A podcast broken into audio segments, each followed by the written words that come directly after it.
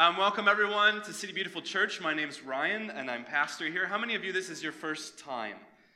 Okay, it's not your first time. Okay, good to see you. Welcome, everyone. This is your first time. Um, it's absolutely wonderful. We're in a really, uh, a really neat season as a church community. Our kind of big picture theme for this year is loving community for bold exploration. And as we were really digging into how the Lord would see us walk this journey for the year, we really felt like it was important that we began by understanding what love is. What are we talking about? Before we talk about bold exploration, before we talk about what it means for you and I to be in loving community, what, what is love? It's, it's, the, it's the most universally accepted concept, um, but it's also the hardest to define. And so, as I was praying about this through December, I really feel like the Lord was inviting us to allow St. John to walk us through his version of Jesus' life.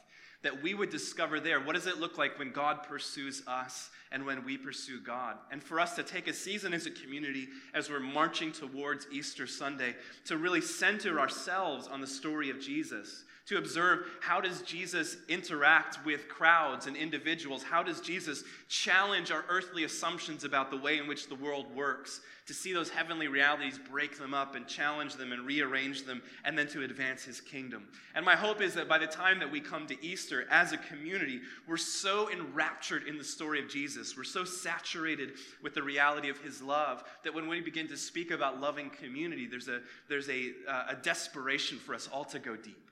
There's a desperation for all of us to be unified in Christ, uh, to really love one another well. So then we begin this process of looking at bold exploration. We really know where we're going because who, we know where, who we're going there with. And so we've been on this series. Today we're going to be in John chapter 8, if you want to turn there in your Bibles. And this is kind of um, the main the point that I want to make tonight. Receiving forgiveness from God empowers us to forgive one another.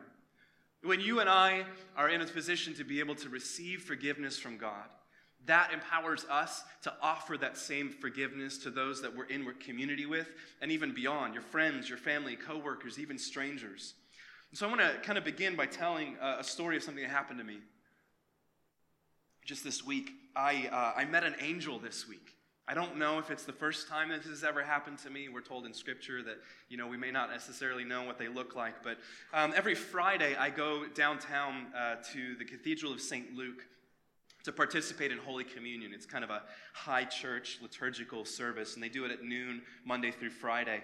And so it's my ritual to go down there, um, and I usually take about 30 minutes before that service to sit outside in their courtyard uh, and read. So, as usual, Friday, I went down there and I walked into that courtyard, and it's kind of rather narrow, and there's a few little benches. And I saw this, this woman, maybe about in her 60s, 70s. She was kind of sitting at the other end where I normally sit. I could tell by the way that she was dressed and kind of some of her mannerisms um, that, you know, maybe she's homeless. Maybe she seems like she's a little bit out of her mind. So I did what most of us would probably do, and I made sure there was ample distance between her bench and my bench. Can I get a testimony? And I'm not proud of it, but this is where the story's going you see. So I sit down and I begin to read, just in my little nook, you know, preparing myself for going in and doing my thing with the Lord. Uh, and she notices me and she walks over. And um, she begins to talk to me. She says, What are you reading? Uh, and I'm reading this book called Living Gently in a Violent World, and it's written by Jean Vanier. Uh, and the basic premise of the book is how profoundly disabled people can reveal to us the kingdom of God. This is tremendously ironic. So I explained what this book was, and she said, Would you read it to me? Okay, I can do that. Yes, absolutely. So she sat next to me, and by next to me, I mean like next to me, no personal space. Uh, and I began to read this book to her, and uh, kind of in the first paragraph, it talked about people with disabilities. She said, Oh, I'm, I'm disabled. I said, Really? She said, Yes, I'm, I'm, I'm bipolar and I have emphysema. And she had a very thick accent, so I said, Where, where are you from? She said, Oh, I'm from heaven. My name is Raphael, and I'm an angel, and I came here um, with the angel Gabriel, and he's also bipolar. Okay, all right. Um, so I continue to read, and as I'm sitting here reading this book, and this, this man who has devoted the past 60 years of his life um, to gathering profoundly disabled people out of institutions, putting them in homes where they're given dignity, um, where the, the love of Christ is kind of ruling these homes, um, she begins to lean in and she, she, she curls her arm around mine and she leans her head on my shoulder. And I'm, and I'm reading this to her. um, just feeling a, a, very deep sense of conflict. Um, because I, it was only minutes prior that I recognized what I had been doing kind of from a distance and, and the way that I had been interacting with her. And so as I'm reading, she starts to, to talk to me and share some of her story. And um, she is from heaven, but uh, her family is from Argentina. And um, her father was abusive and bipolar. Her grandmother was psychotic. And um, her arm is bionic from here down. Um, the US government put that in. And uh, she's just telling me all of these stories. And, and, you know, I don't know if you've ever um, talked to somebody that's kind of mentally ill, but there's a lot of uh, very, there's a lot of depth and a lot of understanding of the way the world works, but it's incredibly fractured and kind of put back together in a, in a very odd form. And um, so I sat there and I listened and I engaged and I asked her questions. And then at one point she says, Can I kiss you on the mouth? I smiled and I said, No, no, you can't. She said, Well, can I kiss you on the, the cheek? And she had like little bristles on her chin. And I said, No, that's okay, thank you. She said, Well, can I kiss you on your hand? I said, okay, that's all right. And so she kissed me on my hand, and then she prayed for me both in English and in Spanish. And it was this beautiful little prayer. And so it came time to go into the church and to participate in Holy Communion. And, and I went in, and I was so overwhelmed by this, uh, this engagement that I wasn't expecting, that I recognized in myself this, this prejudice that I had initially. Um, and then choosing to be present in that sort of as a penance and how it had softened my heart. And so I went up to one of the altars that has uh, candles on it for prayer, and I prayed for her, and I lit a candle and went and sat and just, uh, sit in silence and kind of prepare my own heart um, for the service. And she came in a couple minutes later and began to light all of the candles and, and leave the matches inside of all the little candlesticks. So there was a lot of fire, and the priest had to go over and kind of take care of it. But um, during Lent, we go through the Stations of the Cross. I don't know if you've ever been to the cathedral, but they have it um, up on the walls around the sides. So there's, uh, there's seven down one side and seven down the other. And, and the service, we go to each station, and the priest um, does a prayer, and we read a part of the story, and we meditate on it.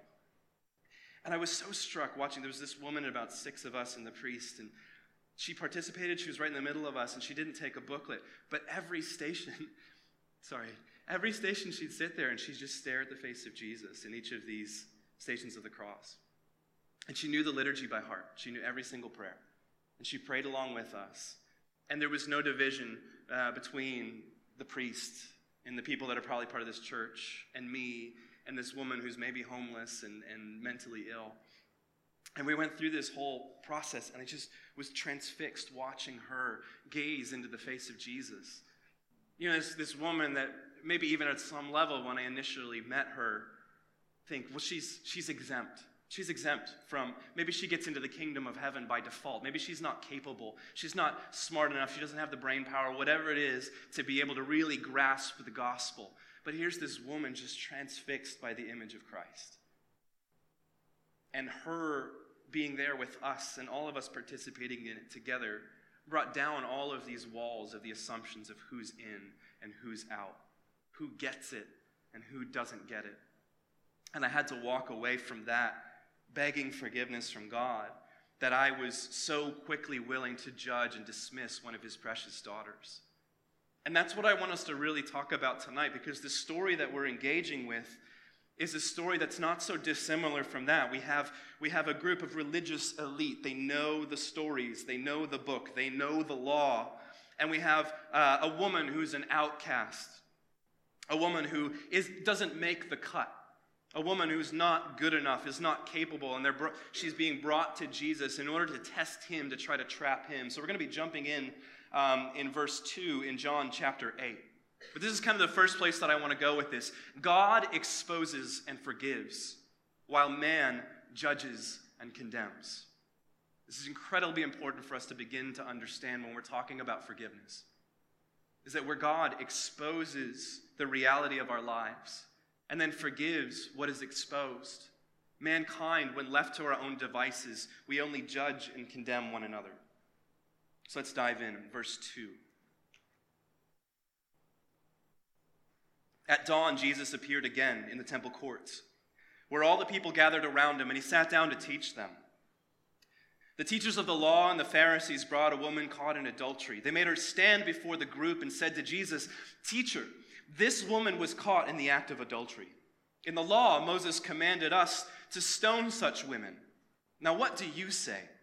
They were using this question as a trap in order to have a basis for accusing him.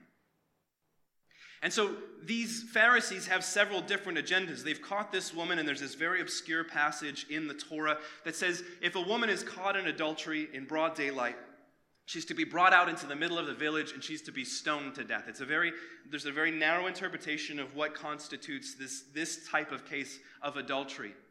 But these Pharisees bring her before Jesus as, as, like some sort of case study. You can feel how dispersonal this really is. They're just talking about her almost as if she's not there. Like they're just kind of laying this down on the table and saying, okay, teacher, if that's what you really are, what are you going to do in this situation? And it's fascinating because they're trying to catch Jesus in an act of mercy that will get him in trouble. We've seen several times that the Pharisees are present at many of the miracles of Jesus or the conversations that he's having, whether it's the feeding of the 5,000 or Jesus um, claiming that he is Yahweh, that he is I am, that he is God incarnate. And they're observing this, and there's this righteous indignation building up within them because they feel like their way of doing things is being threatened by this new way that's being revealed in this kind of out there rebellious rabbi. So they're trying to find a way to pin something on Jesus. So they put him into this impossible situation. Because it, when they bring this woman to Jesus and say, Should this woman be stoned for what she's doing? If he says yes, he's going to be uh, tagged as a rebel according to the Roman government because Judea in that era was uh, a district under Roman rule. And so the way the Romans conquered was they'd come into a new community, they'd say, You can keep your religion, you can keep a lot of your laws, but kind of the ultimate law of the land is going to be our responsibility. So essentially, it'd be akin to if the Roman government came in and took over our Supreme Court. We still get the district courts, we get to do a civilian court, but the ultimate highest law of the land is going to be Rome. And because of that, Rome reserved the right for capital punishment. The Sanhedrin, the, the, the Jewish law courts, they weren't allowed to actually condemn someone to die. So even in this, there's a little bit of foreshadowing of what we're going to see in the story of Jesus. So if Jesus is to say, yes, this woman deserves to die, then he becomes a rebel in the eyes of the Roman government because he's saying, no, we're supposed to take capital punishment upon ourselves. Now, if Jesus was to say, no, we are not to punish this woman, we're not to stone her, then he is disagreeing with the Torah. He's disagreeing with Moses. And so maybe he's not a rebel in the eyes of the Roman government, but now he's a traitor and a false teacher in the eyes of the Sanhedrin and the Jewish ruling class. And so they're putting him in this impossible situation that he's damned if he says yes and he's damned if he says no. And so we imagine what can he possibly do with this sort of situation? So when we're going to jump in again at verse 6. So Jesus bent down and started to write on the ground with his finger. When they kept on questioning him, he straightened up and said to them, Let any one of you who is without sin be the first to throw a stone at her. Again, he stooped down and wrote on the ground. At this, those who heard began to go away one at a time, the older ones first, until only Jesus was left with the woman still standing there. Time and again in the Gospels, we see these impossible situations that mankind, when we're left to our own devices, when we reduce things down to black and white, in and out, right and wrong, we have these very uncreative solutions to the problems that we ourselves create. And time and again, the questions that are being brought to Jesus are is it like this or is it like that? Is this person in or is this person out? Are we justified or are they justified? And time and again, Jesus provides this third way that passes through the very uncreative options of mankind and shows us a far deeper truth. And so, Jesus' third way here is that he's confronting the mutual humanity of both sides of the argument through offering mercy. He's confronting the Pharisaic assumption of how the law is supposed to be in, interpreted, but he's also confronting in this woman what it means for her to be an adulteress, what it means for her to be caught in sin. And there's two phrases in this little passage that I find fascinating. That first, Jesus bends down and he writes in the ground with his finger. Now, people have been arguing and debating about this for several thousand years. What on earth is it that Jesus is writing in the sand? Is there something there where he's showing that he's disinterested in the whole argument at all? Is he giving disrespect to the Pharisees? And maybe some of those are true. But there's this passage in Deuteronomy 9 where it's talking about the tablets, the Ten Commandments being given to Moses, and it talks about how they were inscribed upon by the finger of God. That Yahweh Himself reached down from heaven and scratched into the stone the Ten Commandments, the foundation of Jewish law that is expanded and becomes Torah. So I wonder, even here, as Jesus is scratching in, not into the, the, the law of stone, but into the sand at the feet of this woman if in some way he's symbolically demonstrating that he is Yahweh, that he is God incarnate. And the law that he brings is not a law written on stone, but it's a law that's written through mercy and relationship. And then, secondly, he says, Let any one of you who is without sin be the first to throw a stone at her. And I wonder if that's not some sort of veiled reference to the stone tablets of the Ten Commandments. You know, even in English, we have a very similar phrase when we say we're going to throw the book at her. And it means we're going to look at for whatever laws or whatever loopholes we can in order to, to per- persecute this person, to hold them down, to diminish them, to get what we want out of them. And perhaps that is what Jesus is expend- extending to them as well. You want to throw the whole Torah at her? You want to throw all 617 laws that we have at her? Well, go right ahead. But you need to examine your own situation first. And I think that's the challenge to all of us in, the, in Jesus' third way that when we're stuck in this uncreative understanding of what righteousness is, of what right and wrong is, when we depersonalize other people, when we depersonalize ourselves in order to uphold the rules, we've missed something. And it's in that place that Jesus begins to speak into us acts of mercy that third way that passes between our options of right and wrong and in and out and good and bad. And he leads us to a far deeper truth of our mutual humanity. And I wonder whether it's that Pharisaic mindset of needing everything to be defined, of needing the rules to kind of puff ourselves up, to protect ourselves, to make sure that we're in the right tribe. Or perhaps we have that mindset of the adulteress where we're the ones that have been um, ostracized. We're the ones that don't see our own self value. We're the ones that find ourselves on the outside. If Jesus is not speaking to both of us simultaneously in this passage, as he offers this third way of mercy that opens us up to recognize our own humanity. Because I think this is the thing that is felt by all of us. If we're going to be honest with ourselves, and I really hope that we want to be honest with ourselves. We recognize that we've all been judged and condemned. We recognize that we've all been privy to a system that didn't work for us. That someone has pointed the finger in our face. That someone else has halted the, de- the development and growth of our story because of something that we have done or because of something that we've not done. But we've all also been the Pharisee. We've used our limited perspective. In fear, we've grasped onto our understanding of the rules, and we've judged somebody else out of that place. And we've condemned them. We've halted their stories in their tracks in order to feel some sort of self righteousness, to feel like we're the ones that are on the inside, that we're the ones in power. Because we have all felt that, because we've been stuck in this cycle of judgment and condemnation from man to man, we often kind of project that onto God because we assume God is a lot like us, just a little bit bigger, and he carries a bigger stick. And so we fear the judgment of God in our lives because we've experienced the counterfeit of judgment at the hands of the people that we claim to be in community with. And this leads you and I to this fear of exposure that if we were honest, that we, if we were to open up about the things that we struggle with, if we were to open up about the things that we've done or that we've said, or the things that have been done to us or the things that have been said to us, if we were to open up and, and express those things to God and to other people, we would be smashed for it. We'd be made small. We'd be made shameful. And so often that fear of exposure when you and I bury our sin deep down within, leads us to a form of self hatred. That we know that it's there, but we don't want to know that it's there. And so if we keep it unspoken, then maybe we can protect ourselves from having to come face to face with the reality of our lives. And not only that, but we're going to launch out preemptive strikes against other people. It's astounding to me how often they go hand in hand self hatred and self righteousness.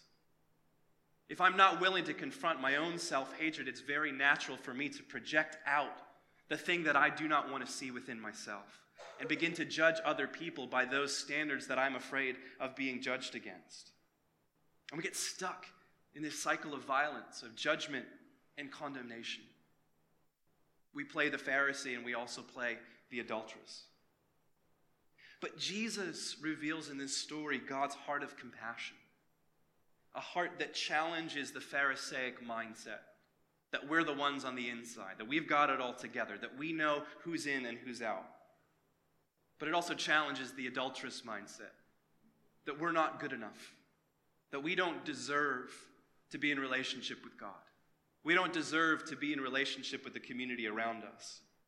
This third way of Jesus that reveals God's heart of compassion opens all of us up to this new revelation of mercy that draws us all together into his story. And the beauty of this, this story that Jesus welcomes us into through forgiveness is that forgiveness kind of becomes this point, this moment, this sense of release that leads us into a new chapter. And so God exposes and forgives where man judges and condemns, then God challenges us to accountability and new life on the other side of forgiveness. That forgiveness is this moment, but it invites us into this new way of living. Let's continue reading um, in John 8 with verse 10. Jesus straightened up and asked her, Woman, where are they? Has no one condemned you? No one, sir, she said. Then neither do I condemn you, Jesus declared. Go now and leave your life of sin. When Jesus spoke again to the people, he said, I am the light of the world. Whoever follows me will never walk in darkness, but will have the light of life. These amazing two phrases from Jesus. He says, Neither do I condemn you. The one man who actually has every right and he said this several times before in the Gospel of John I have every right to judge you, but I'm not going to do it. He has every right to condemn this woman, and he chooses not to do it. So when he says, Neither do I condemn you, he's forgiving this woman of her sin. He's opening up her story to a new opportunity and hope for growth. But the other part of that is he says, Go now and leave your life of sin. And this, of course, is the call to accountability, the call to fellowship with God and with one another. Go and leave your life of sin. It's God's mercy that meets you where you are today. But it's God's grace that does not leave you there, that invites you into a new life, that invites you on a new path that begins to transform you and rearrange all the bits of who you are to align you in ever greater measure with the kingdom of God. And so it's grace that empowers us to change and to be transformed. And I've spoken many times before about this idea of God's sovereignty in our community. We believe God's sovereignty is the fact that He turns curses into blessings. God's sovereignty is not that you are a puppet on a string and He's already determined every little move you're going to make. He'll be watching you. That's a sting reference. Did I tell you guys the sting joke that I wrote? This is a brief little aside, just to kind of loosen it up. Um, in one song, police singer Sting uh, says, With every move you make, he'll be watching us. But in another song, he says, Don't stand so close to me. There's only one conclusion that we can draw from this that Sting is farsighted. Thanks, I'll be here all night. Anyway, that is good. That's real good. Nope. nope. God's sovereignty is less about us being puppets on a string, and his sovereignty is his ability to turn curses into blessings. God doesn't change the events of your life. God doesn't change the things that happen to me. But his sovereignty means that he's abil- his ability to change the outcome of those events. He cannot and will not erase your past as much as you want him to. But his sovereignty is his ability to act in it today, to change the outcome. The things that were meant to proclaim death over you now become life. because they've drawn you deeper into his embrace. And he anoints the curses of your past, the terrible things that have happened to you. He even anoints the terrible things that you have done and changes their purpose so that it brings you into new life. This is God's sovereignty. And I love that Jesus finishes up this passage by declaring in another one of those I am Yahweh statements I am the light of the world. And this has been a constant theme through the Gospel of John. In John chapter 1, in the first few verses, it says that Jesus was the light of all mankind.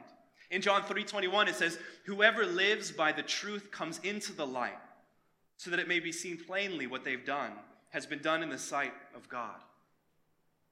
We've looked at Jesus as the bread of life. We've looked at Jesus as the living water. We have this, this other I am statement to gather into this picture of Jesus that says, I am the light of the world. And what does he mean? It's the radiance of God. Jesus is what God looks like. You want to know what God looks like? He looks like Jesus. He always has. We didn't always get it but it's the light of God that shines into the darkness and reveals to us what's really going on. And this is the place where so many of us fear the judgment of God because we believe that when we're exposed before Him, for some reason, He's going to condemn us because we've believed in the counterfeit God. We've believed in the God that looks a little bit more like our abusive stepfather. We believe in the God a little bit more who looks like the angry fire and brimstone preacher. We believe in the God who looks a little bit more like the US government. We believe in the God that looks like all of these earthly authorities that speak of judgment and condemnation. But Jesus, as the light, number one, reveals to us what God really looks like. And number two, begins that process of exposing to us our material realities so that he can begin to work in that and turn curses into blessings. Friends, we don't have to be afraid of being exposed by the light of Christ. Because he's going to show us what's been hidden in the darkness. That you and I, before we encountered the light of Christ, were bumping around in the dark. I've said this several times. I think nine times out of ten, you and I sin not because of our willful spite, but because of our ignorance. This is why Jesus on the cross says, Father God, forgive them because they don't know what they're doing. They're still in the dark. You and I are still in the dark when we hurt other people, when we hurt ourselves, when we hurt God. Most, more often than not, it's not because we intended to do it, it's because we were ignorant, it's because we were in the dark. And so the light of Christ shines into our hearts, shines into all of the nooks and the crannies where we've hidden things for so long because we're so ashamed. And it's the light of Christ that enables us to see what's really going on there. And then God beckons us, Won't you hand that to me? Won't, won't, won't, won't you name that thing? Won't you bring that thing into the light? Give it to me. Let me do something with it. Let me change it. Let me get those obstructions out of your way so you can become who I'm calling you to be. Towards the end of Scripture, we have these three beautiful letters that come out of one of the communities that John established in southern Turkey. And in 1 John chapter 1, they write this This is the message we have heard from him and declare to you God is light. In him there is no darkness at all. If we claim to have fellowship with him and yet walk in darkness, we lie and do not live out the truth. But if we walk in the light as he is in the light, we have fellowship with one another. And the blood of Jesus, his son, purifies us from all sin. And I know y'all got distracted by the last part of that because you're thinking of that song. Uh, by Newsboys. but if we walk in the light, focus, we, we know it. That's the beauty of song, right? We know a lot more scripture than we thought we did. But listen, if we walk in the light, as He is in the light, as God is in the light, as Jesus is in the light, we have fellowship with one another. So when you and I experience the light of Christ and enter into fellowship with God, enter into relationship with Him, it draws us into relationship with one another because we don't go on this journey alone. Our Christian faith is not in a vacuum, but we're intimately bound to the people that are around us. One of the points of growth that I've been meditating on recently is to say, do I choose my community or is my community chosen for me? Who's making the decision? Is it me or is God choosing my community that I'm to live in and using that for my redemption? They go on. If we claim to be without sin, we deceive ourselves and the truth is not in us. But if we confess our sins, he is faithful and just and will forgive us our sins and purify us from all unrighteousness. If we claim we've not sinned, we make him out to be a liar, and his word is not in us. You and I have the option, because God loves us, to continue to choose to walk in the darkness. You and I, because of our free will, have the option to choose ignorance and to ignore the light and to avoid the light because we're ashamed that our sin will be exposed. And sometimes we want to deny that sin is even there. And other times we want to kind of make excuses for sin and say, well, it's all been taken care of, so I don't really have to deal with it. It was all nailed to the cross. But what we're finding here in this passage from 1 John, that it was integral to this community, they understood that we are to be in constant openness before God and one another in confession of our sin. Because our sin no longer condemns us, because our sin no longer defines us. That we're allowed, we're, we're allowed to stop being afraid of recognizing it and admitting to it because God is able to do something with it now. And so you and I, we experience the grace of the light of Christ in our lives, that we call that conviction, that He reveals to us what's really going on in our own hearts. And then our response is a response of confession, to give flesh to the thing, to speak it out, to give it a name so that we can actually deal with it, and to choose into re- repentance. And God's response to that is what sometimes we call sanctification, or being purified, that God is seeping out of us all of our sinful and human nature. And this is the place where we have fellowship with God and one another. That God begins to use each of us in this room to reflect his life in, to reflect his light into the lives of those around us. But here is a hard truth, friends. Abiding in the light leads us on a journey to healing and wholeness, but it begins with the pain of exposure. So many of us are pain averse. As soon as we feel like we're exposed, as soon as we feel like we're being convicted, we name it condemnation and we run far from it because we've grown up in a culture that says you're not supposed to feel pain. You're not supposed to feel sadness. You're not supposed to be embarrassed. God would never do that, so you're supposed to run away from it. And we rob ourselves of the opportunity to be in deeper relationship with God, to allow Him to deal with these chronic sin issues that we have. And it eventually holds us back from relationship with Him, and it holds us back from relationship with one another. But the invitation is for you and I to trust that even in the pain of exposure, in the place of feeling embarrassed or humiliated, that God takes us by the hand and by His grace walks us that third way to genuine healing. And we find on the other side of it this glorious new life that He's promised us. Several years ago, when I began working at the church in Nashville, I was leading this community house. There's about 15 to 30 of us, and we were kind of gearing up eventually to become um, a church plant. And I really loved it. It was an amazing opportunity to invest in a group of people for a long time, to stick around. But, you know, one time uh, my pastor, Josh, came to the group and, and was kind of listening to what I had to say. And we met up afterwards, and he called me out and he said, You have a major case of spiritual pride. And I went, What? How dare you, as we do? How dare you call me out for spiritual pride? I've sacrificed everything for these people. I've given over everything I am. And he said, You surround yourself with people that know less than you, and you take pride in it, and you define yourself by it. And it was a punch to the gut. And I, my fists immediately went up to try to defend myself, to defend that, that I was in the right, that I was doing the right thing. But what I realized as I took that home and began to meditate on it is that embarrassment, that humiliation, was because the light of Christ shone a little too close to one of my idols, a little too close to one of my deadly sins. And it triggered something within me that made me want to run the other way.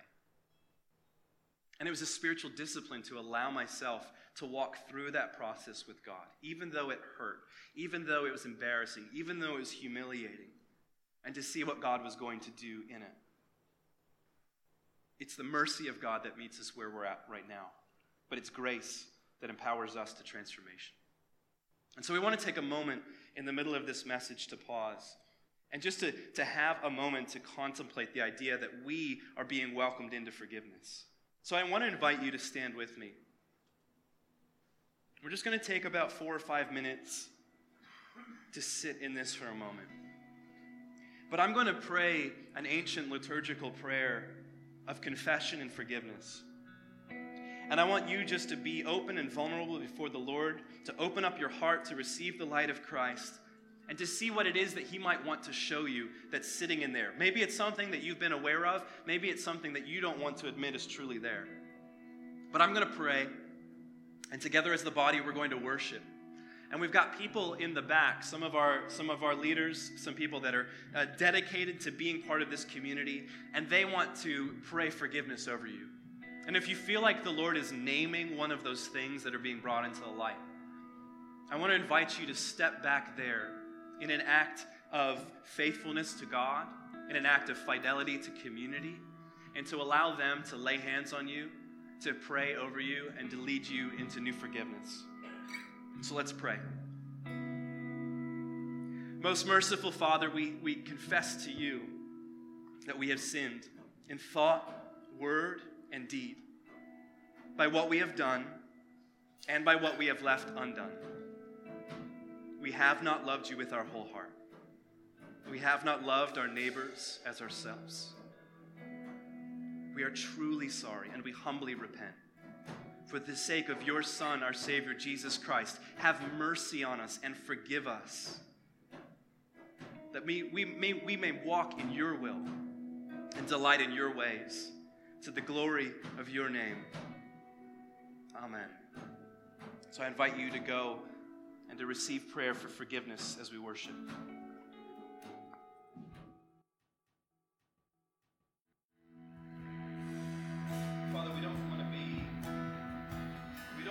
People who are afraid of your light shining in our lives. We don't want to be a people who operate according to how we feel in a moment, but we want to be able to pursue truth regardless of how we feel. So, Lord, I speak against any, any spirit of fear or humiliation that would keep us back from you. Lord, teach us how to trust that you are good, and wherever you want to lead us is good by definition. We want to abide in your light. We want to be on this journey to healing and wholeness. Teach us how to trust you on that journey. That we would see so much fruit of being willing to say yes to you when you when you reveal to us the things in our lives that you want us to deal with. Pray this in the strong name of Jesus. Amen. You can be seated.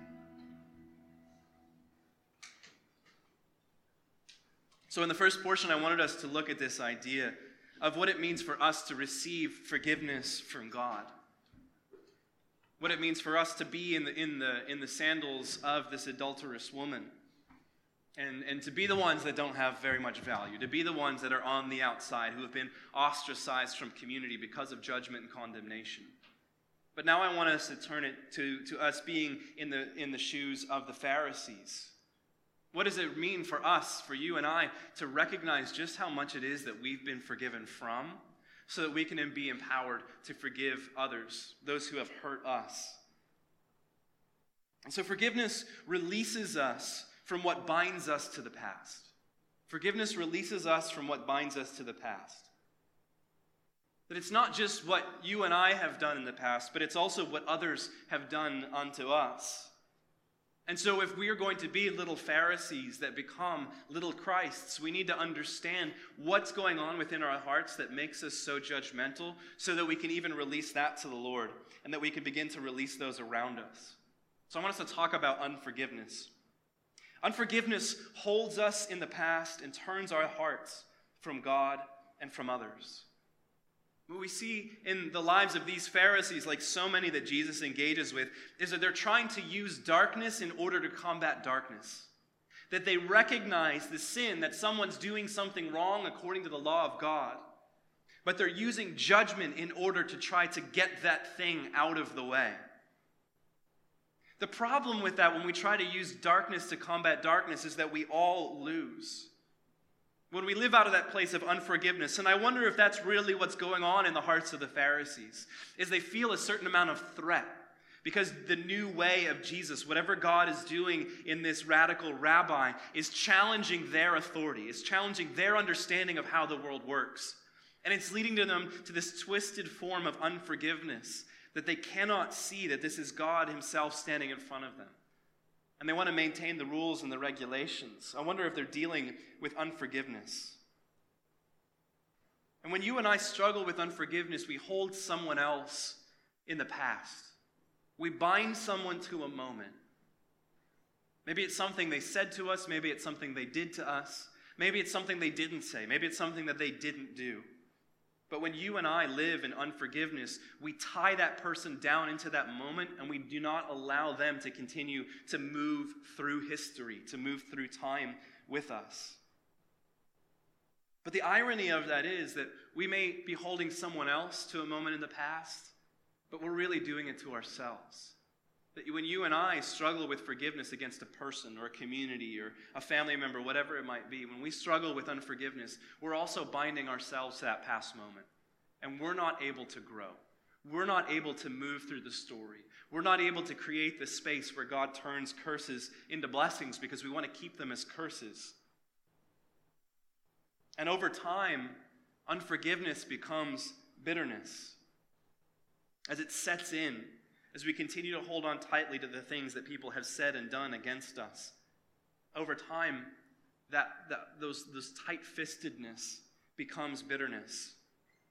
And bitterness continuously invents new reasons to keep us living out of past wounds.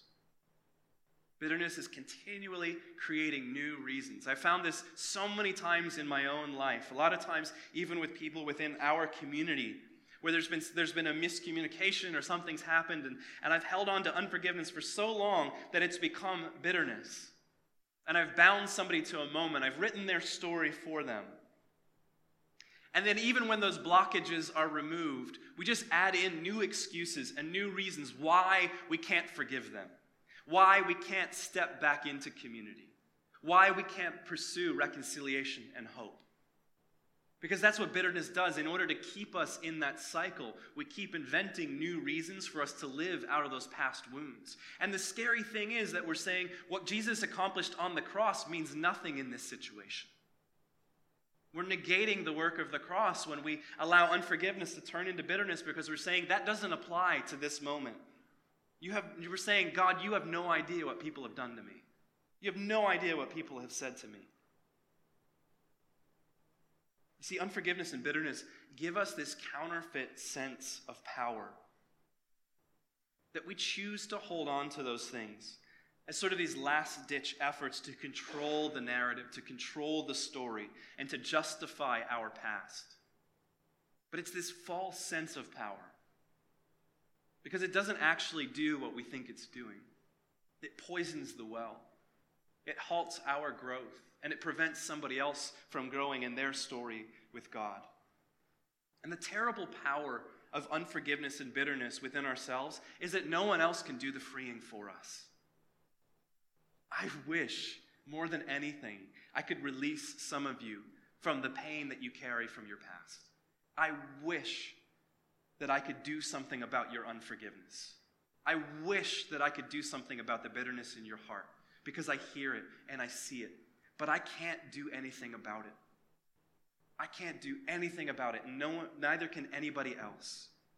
And it's a futile effort when we continue to put it on the shoulders of other people to work through our forgiveness for us, to, to get us out of cycles of bitterness. It's not going to happen. That has to be something that you work through with the Lord yourself. And so Jesus forgiving this adulteress opens her story up to move into a new chapter. It gives her hope. And forgiveness, when you and I are able to forgive those that have wronged us in the past, it clears the way so that something else, something more beautiful, can be built in its place on the other side. And this is the crazy thing about forgiveness the feelings don't always go away. Your pain doesn't always go away when you forgive somebody, but your pain and your feelings are not the dictation of whether or not you have actually forgiven somebody. Forgiveness is not a feeling, it is a choice. And forgiveness also does not mean that everything's going to go back to the way that it was. In fact, I promise you that will not happen. Your relationship, the place that has been broken, where you've become hopeless and bitter, it will never go back to the way that it was. But there should always be a hope in forgiveness for reconciliation, for forward movement. And that doesn't mean that friendships are reforged. It doesn't mean that we go back into relationships that were poisonous and even abusive. Forgiveness does not mean that we choose ignorance and pretend like nothing ever happened. But it does free us and free the other person to be able to move forward in our stories. And if at all possible, God's desire for us is reconciliation. I've spoken many times about my own sexual abuse from when I was a young boy. And I had to walk through this season of, first of all, being able to name the unforgiveness and the bitterness in my own heart. But then to be able to, to choose into forgiveness for someone that I never, ever am going to see again. There's not a chance. I'm never going to see this person ever again. And so the temptation, even in that, is to say, well, what even is the point of pursuing forgiveness or whatever that is? Like, it's all done, it's all in the past, whatever. No. I still had to have that courage that can only come by faith to choose to forgive my abuser for my own sake, for my own life, for my own story. So that all the, the, the rapid succession of curses that came out of that moment of being abused could be corrected and God could begin to turn them into blessings. Not because the event changed, the event will never change, it will always be part of my story. But because the outcome that should have brought death has begun to bring life. It's brought me into a deeper relationship with God. It's been an opportunity for me to invite healing into the lives of other people. So, some of you need to forgive people that maybe you're never going to encounter ever again. But what are the implications of pursuing forgiveness when we're in covenant community like we are right now? What are the implications for us choosing to be part of this body in this time, in this space?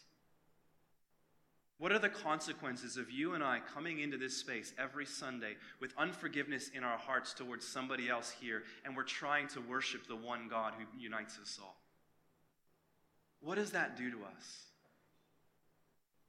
What does that do to the culture of our community? What does that do to the lifeblood of this church? Forgiveness toward one another frees us into genuine, loving community. We have to begin in forgiveness. And so here's three things that I've recognized that have helped me to understand how to step deeper into forgiveness. Number one, to maintain a spirit of humility.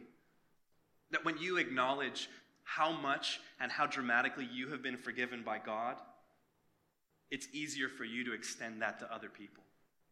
As soon as you forget how much you have been forgiven of, it's a lot easier to begin to judge and condemn other people because they're doing it wrong, because they're not in the right tribe. But it's when you recognize that you too have been forgiven from so much, it frees you up into real forgiveness of others. Secondly, compassion to see the offense of the other person as a result of a far deeper pain in their lives. That a lot of times in unforgiveness, we paint the story of the other person and we reduce them to a single phrase or a character in a story and we don't allow them their humanity. And it's easier to paint them that way because it gives us a sense of distance. But it's out of that fear of protection that we do so. But the heart of compassion enables us to see the offense of the other person as a result of a deeper pain in their lives, and thereby actually binding us closer together with them. I think this is so foundational to the message of Jesus and the community that Jesus creates. Can you have solidarity with those who have hurt you? Can you choose solidarity and fellowship with your enemies? Because Jesus calls us to love our enemies and to pray for those who persecute us. And thirdly, hope. I've heard it said that forgiveness is letting go of the hope for a better past. That we, we hold so tightly to these things that are in the story that we wish would change, but they're not going to. And we need to learn to mourn our pasts. We live in a culture that does not allow us to grieve or mourn. We're just supposed to put on a winning face, pretend like things never happened, and move forward. And in the meantime, our souls are crying out in pain and we're being stretched thin through our own histories. But we need to learn to mourn the things that have happened to us because they're real. They really happened. They've dramatically shifted our stories. But we need to mourn and grieve those things so that we can leave them behind. And then, by the grace of God, we can seek to change the outcome of those things in the present moment by choosing forgiveness. And the present moment forgiveness is guided by the hope of future, of what we see of what the kingdom of God looks like when it fully comes, and how that speaks back into the moment today and guides our ability to forgive one another. You know, one of my deepest pains as the pastor of this church for three and a half years, has been seeing how often our community has been ripped apart by unforgiveness and bitterness. How can we love the city of Orlando if we cannot love ourselves? And it's so hard for me to feel powerless to be able to do anything about it. But I realize that's not my job. My job is not to forgive you. My job is not to do it for you. My job is to create an atmosphere where we can all meet Jesus as he truly is. That we can be in that same place as the adulteress, that we can be in the same place as those Pharisees, and we can look into the sweet eyes of Christ and to receive forgiveness for all of our sin so that we in turn can move outward and forgive those around us. And it's when you and I begin to really walk in forgiveness of one another, when we pursue the hope of reconciliation with each other, when we choose the covenant of being God's family over and above all of our woundedness, that we can become the loving community that I know God's calling us to. So let's stand. And in that first moment, we were asking the Lord, Lord, what are the things in my own heart that I need forgiveness from? And now I want us to kind of flip it around and for us to, to open and expose ourselves before the Lord and to say, Lord, who are the people in my life, in this community, that I need to forgive? Who are the people in this community that I'm tying them back to some moment in the past because of something they've said to me or something they've done, because of something they didn't say, because of something they didn't do, whatever it is?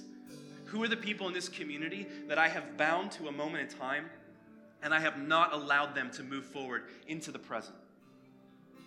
But in recognizing that, I realize that I too am stuck in the past.